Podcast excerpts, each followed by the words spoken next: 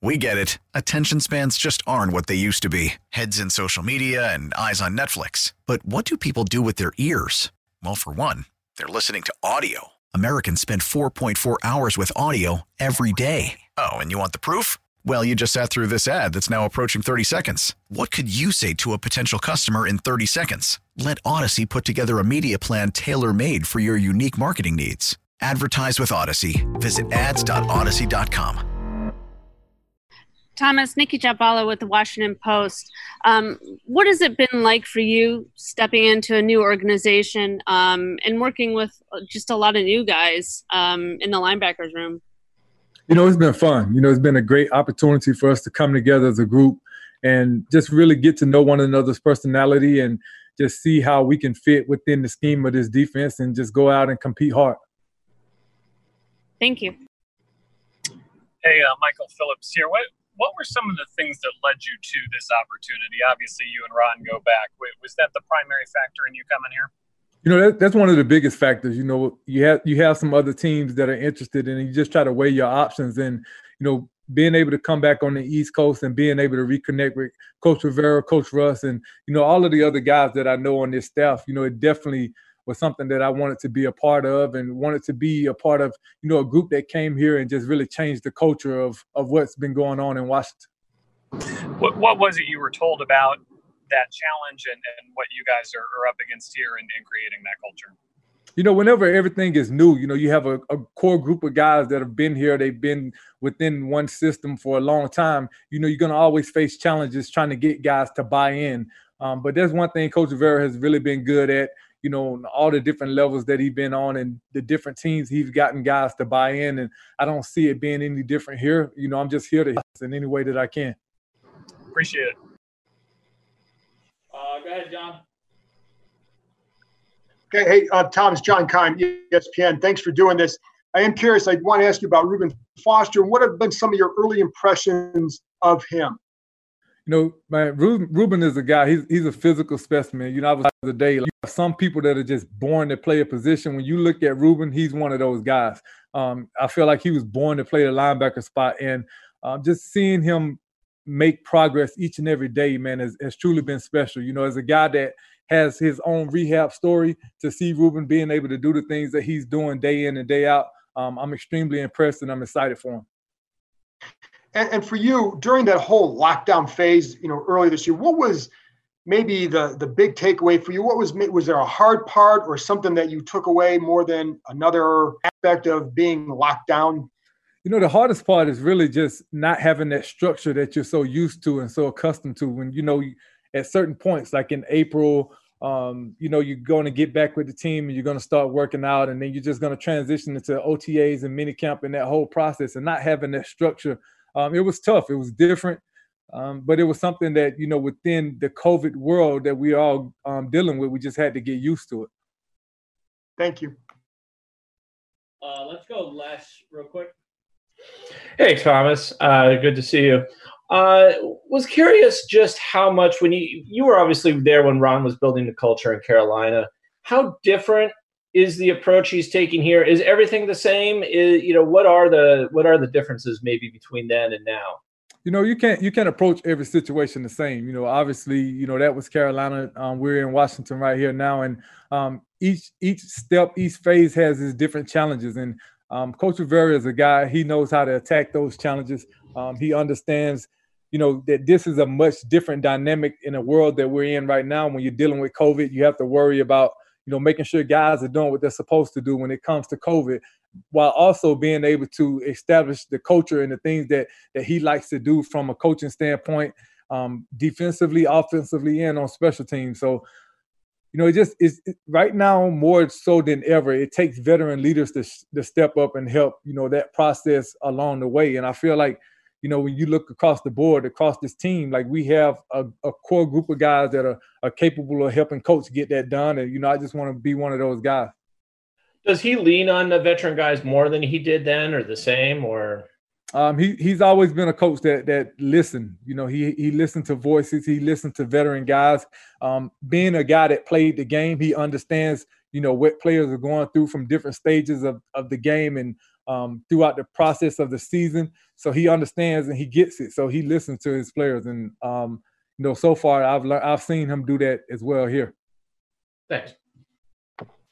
Hey, Thomas, uh, Ben Standig with the Athletic. Uh, thanks for your time. Um, with regards to the linebacking core, there's definitely a lot of uh, questions. We get young guys. We, are seeing if they're improved. New guys have come in. One of the new guys is Kevin Pierre-Louis. Just curious your early thoughts on, on him. He's somebody that Jack Del Rio told us to keep an eye out on two weeks ago. So just curious what your thoughts are. Man, he's extremely explosive. He's fast. He's physical.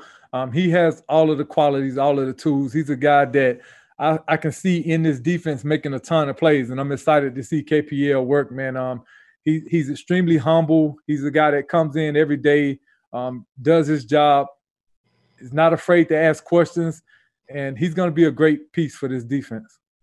And, and, we've also been asking everybody about what, what their impressions are of Dwayne Haskins, particular people that knew him before, if he's changed, what have you. I presume you're getting your first look at him during these last few days. I'm just curious, what's your initial impression about him as a quarterback, but also one of the leaders of this team, just based you know, on that position? I've only had an opportunity really to be around him, like in in the workout phase, and just being able to to to be around him, getting to know him. He has an infectious personality. I think he's a guy that um, can definitely lead a team. You know, I'm excited to have him at the helm right now, and um, we haven't had an opportunity to compete against one another. Um, because we're still in in the first phase of this thing. And um, next week, once we're able to get together, you know, I have a real a better assessment of you know what he's capable of doing. But so far, um, I can definitely say that that he's done everything that's been asked of him. Thank you. Hey Thomas, it's Matt Paras from the Washington Times. Uh, Steve Russ, when he was talking to us, he said that you were the best leader. He's been around since uh, Steve Atwater, even better. Just where do you kind of develop your leadership style? How, how do you go about leading? And um, is there anyone you kind of credit for teaching you how to lead? You know, you know, I was fortunate enough when I got to to the Carolina Panthers when I was drafted. You know, I have I had a ton of veteran leadership around me. You know, I just kind of watched how those guys maneuver, how they um, carried themselves, and you know, I just as the years go on, you just learn how you want to lead. You know, I don't want to be one of those people that's always coming in just talking to people and telling them, "Hey, you need to do this, you need to do that." When I'm not willing to do those things on my own, so it, you know, you take a approach of leading by example. You know, not being afraid to step up and talk and, and, and speak when something needs to be said, or just going out and just doing your job day in and day out. I think guys tend to follow people that that are consistent in this league or in this game, and that's something that I've tried to be for a long time. Try to remain consistent in my approach.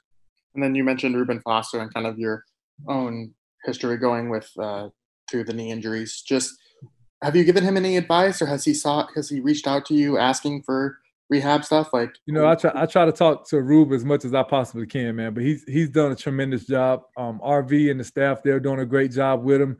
And you know, Reuben, he's excited, man. He he's energetic. He's up tempo, and he's always just just ready to get back out on the field as much as he possibly can when he has that opportunity. So I'm I was happy to hear him um, being taken off of pup and given that opportunity, and now he's just out working hard. And you know we're just trying to con- constantly encourage him to continue to fight, continue to work, and just let the chips fall where they may at the end of the day.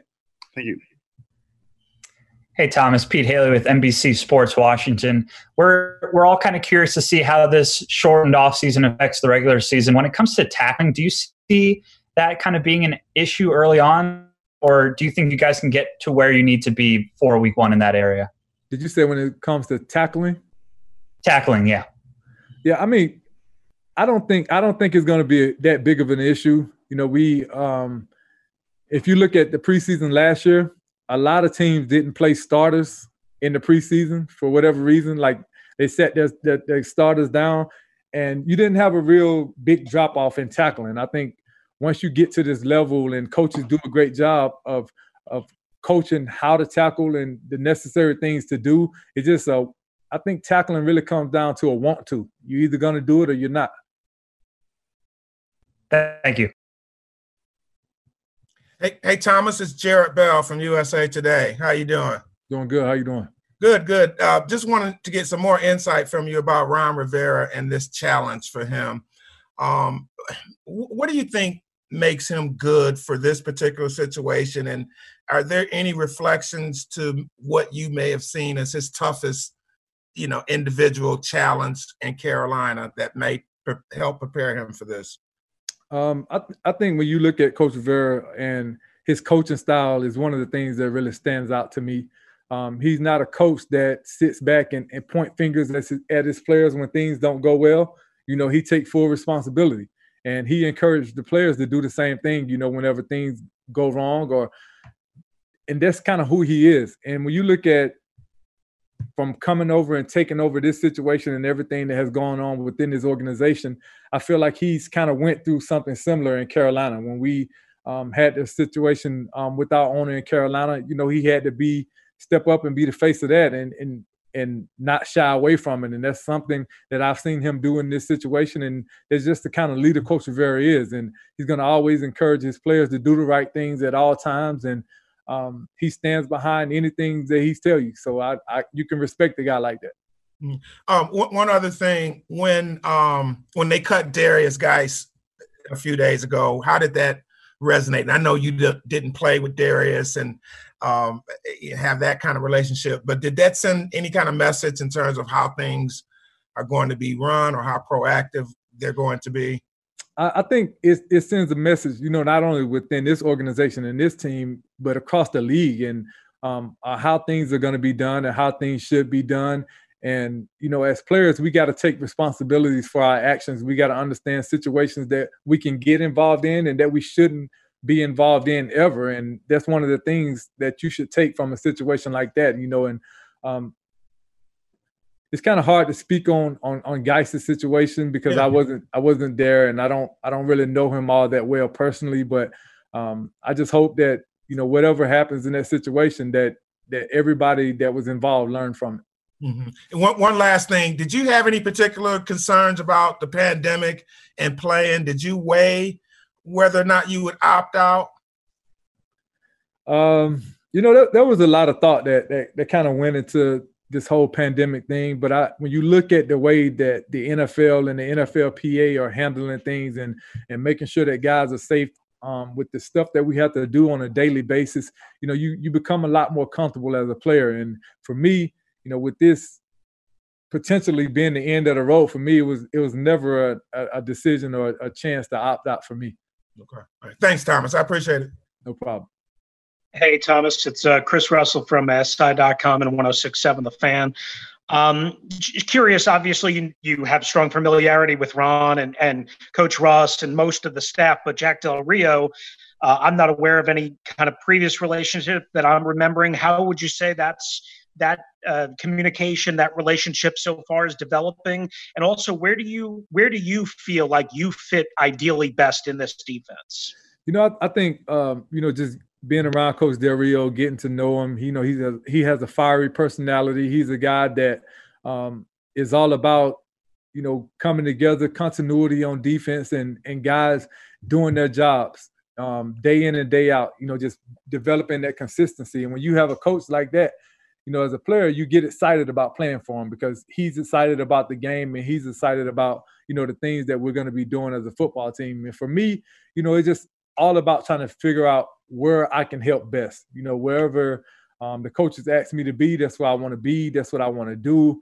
And, you know, that's my focus right now. It's, it's never been about, you know, Thomas Davis and coming in and, and, and being the man. You know, I just want to come in and help this defense succeed as much as possible. And wherever um, they ask me to do that at, that's what I'm going to do. Thank you.